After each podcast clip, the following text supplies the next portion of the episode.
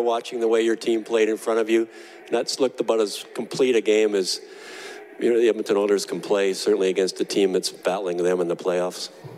Yeah, I mean, I keep, I guess we keep saying that after the last few games, to be honest. So I think it's, it's something to be said about what we're doing, what uh, guys are committed to, to, doing, and putting the team first. And uh, I think everyone's just committed to, to winning, and you can you can tell you can tell there's a second and third effort. There's a there's a willingness to to block a shot or box a guy out or the little things it takes to win hockey games we talk about all the time. And when you do it on a consistent basis, you get good results. And I think we're getting that right now. And you've had back-to-back shutouts. This must be the, the best you've felt all year. I mean, you're definitely on top of your game. It certainly looks that way. Seems to seems to feel like that, I guess. But uh, yeah, I mean, I I mean, I've said it numerous times. I think you, you just at this time of the season, you want to be on the top of your game and be a big reason why you're headed to the playoffs and in the playoffs and playing your best games to give the team a best chance to win. And that's all I've been focused on. I've been not dwelling on what's happened before or in the past. Um, that's out of my control now. So I've been focused on my next game and and really been working hard to get it back on the rails and, and feel like my last month or so I've been really playing some solid hockey. Just one question on Kris Russell. He doesn't score too many, but he got the game winner tonight. Russ is the last two games he came back in the lineup after not playing in a long time, and that just goes to show just what kind of professional he is. And he's just a warrior out there. He just does a lot of little things right. He's not afraid to block a bisky, and and uh, I have a tr tremendous lot, tremendous respect for uh, the way Russ plays, um, especially the circumstances that have kind of arisen in front of him and he never complains. He just goes about his business and works. And when he gets a chance to play, he's played uh, great minutes for us. Thanks, Mike. Mike, uh, just back here, I just wondered, does this game, does this effort um, mean more given that you did it against Vegas, a team that was, you know, hot on your on your trails here? I mean, you look back at the schedule now and saying that about every team we've played. So I think it's, uh, yeah, I mean, obviously you have an idea what the standings are like and where Vegas is at. And you know, their game they played against Calgary. So I think we understood where kind of we sat. And obviously, there's no, I mean, it's not really a time to let your foot gas, to be honest. You can be, you know, we, we understood where we're at in the standings and, and the team that was coming into our building, and we want to be hard to play against here. And we had a great first period and kind of kept it going throughout the game. Uh, as a goaltender, I don't. You can tell me. I don't know if you care much about your team going 11 forwards and, and seven defensemen or not, but the fact that you have seven guys that you can work in on the back end right in front of you, what do you think that means to the to the team? It just shows the versatility that we have in our lineup. I think it's. Uh, it seems like we're getting contributions throughout you know, a lot of different players, and I think what, since Woody's came in, he's made it known that everyone's going to get a chance to play and be an important part of this team. And like Russ coming in the last couple of games and different guys coming into the lineup that have played important minutes for a group, and that's what it's going to take to to get to where we want to go. It's, you know, injuries happen, guys aren't going, guys need to step up, and you just, you know, you got to find ways to, you know, contribute to the team and. I think guys have really grasped the team first mentality, and and uh, that's a big reason why we've been winning hockey games. Yeah, this to to win a game like this one, you know, commanding four nothing win, and McDavid and Draisaitl don't get a point. That's got to be good. I would ask you: Is that a you know, does it make a difference? Is it nice to win a game this way when the big guys don't win it for you?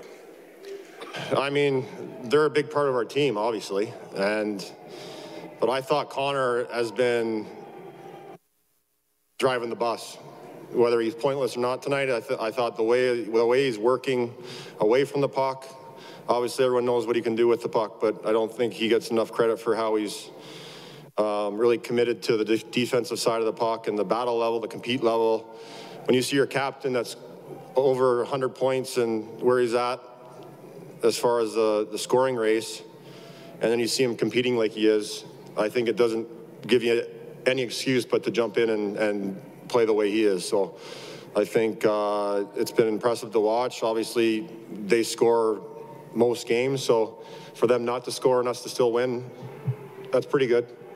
Yeah. Do you, you know, the school of thought is it's it's maybe less important where you finish in the standings and more important how you're playing when the playoffs begin. The playoffs are close. You guys haven't played any better than this all year. How do you feel about that? No, I, I mean, I think I said that before. I, I think it's more important how you're playing going into the playoffs, and you want to be going in on a high and, and playing your best hockey, and you don't. I, I'm a huge proponent of it's not a switch you just flick on and off when you want. It's it's the game's too difficult. Winning's too hard as enough as it is. You can't just flick it on and off and just decide you're going to win a hockey game now. You got to be doing the right things that it takes to give yourself a chance to win. And that's a big reason why we've been having success. Guys have bought into that and uh, had that mentality, and we're getting rewarded because of it. Mike, just jumping off something you said before about Jay coming in and sort of making it clear that everybody was going to be a big part of things. Uh, I mean, how much of a difference does that make when you know, the players are empowered that way, top line, fourth line, you know, sixth, seventh defenseman. Is that a real tangible thing right now that everybody is sort of made to feel part of it and given a chance to pull on the rope? Yeah, I mean, it's not always perfect. You know, everyone wants to play more on, on any given night, but it's, it's, I think it's the buy-in part. It's the buy-in part that we're all in it together. We're all trying to accomplish the same thing. And, um, you know, whether you're playing big minutes or not, as important minutes. Everything that every shift counts in this game. Every shift counts. If you look back at it, it may not look like anything, but sometimes it's just killing the clock. And that's as important as someone going out there and scoring a big goal. So I think well, I think our team's starting to understand that, and like I said, that's a big reason why we've we've been successful here. You've been around this league a long time and seen a lot of different types of coaches. What would you say about the way Jay has been able to do that with this group? And this is his first time as a head guy in the NHL, so just just your thoughts on his touch here. Details, details at the forefront. There, I mean, he talks about them every day, and and you know he preaches on them and it's the little things that mean so much in games that, that he is he is all in on. And you know when you get when you can get all your players on board with with the details of the game, the back pressure, the the gaps, the putting pucks behind, the little things that add up over the course of the game over the course of the season. That's a big reason why we've we've we've had success here with Woody. Mike, as the excitement seems to be building here, I'd like to hear your reaction to this post game yeah, I mean, amazing. The buildings, to hear it as loud it's been, you know, the last number of games. Obviously, there's a buzz in the air, and it's it's. This is why you play. It's, this is why you play to play important games at this time of the season, and it's uh, it gets your juices flowing for sure. So I think in in a market like this, to have, you know, the people, the full building, the people outside, obviously, and and you can feel it, you know, the buzz in the air. So it's it's exactly why you want to be a professional athlete, why you want to play this time of the season, and why you want to play important hockey games. Hi, it's Shauna, and I might be a bad parent because my kids think french fries are vegetables. Hey, it's Ryan, and I might be a bad parent because I went out for wings when my wife was in the hospital after giving birth. Johnny here. I might be a bad parent because in my house, the tooth fairy gives pocket change. But we're not alone. Len emailed us and said his six year old daughter's Tarzan moment going from love seat to lazy boy by curtains made him more proud than any dance recital. and Andy left his two year old at the rink. All right, guys, I'm sure we're not alone. Like Andy's kid. For stories and confessions like this, make sure you check out our podcast. It's called Bad Parents, and it's available wherever you get your podcasts. I left a glove at the rink.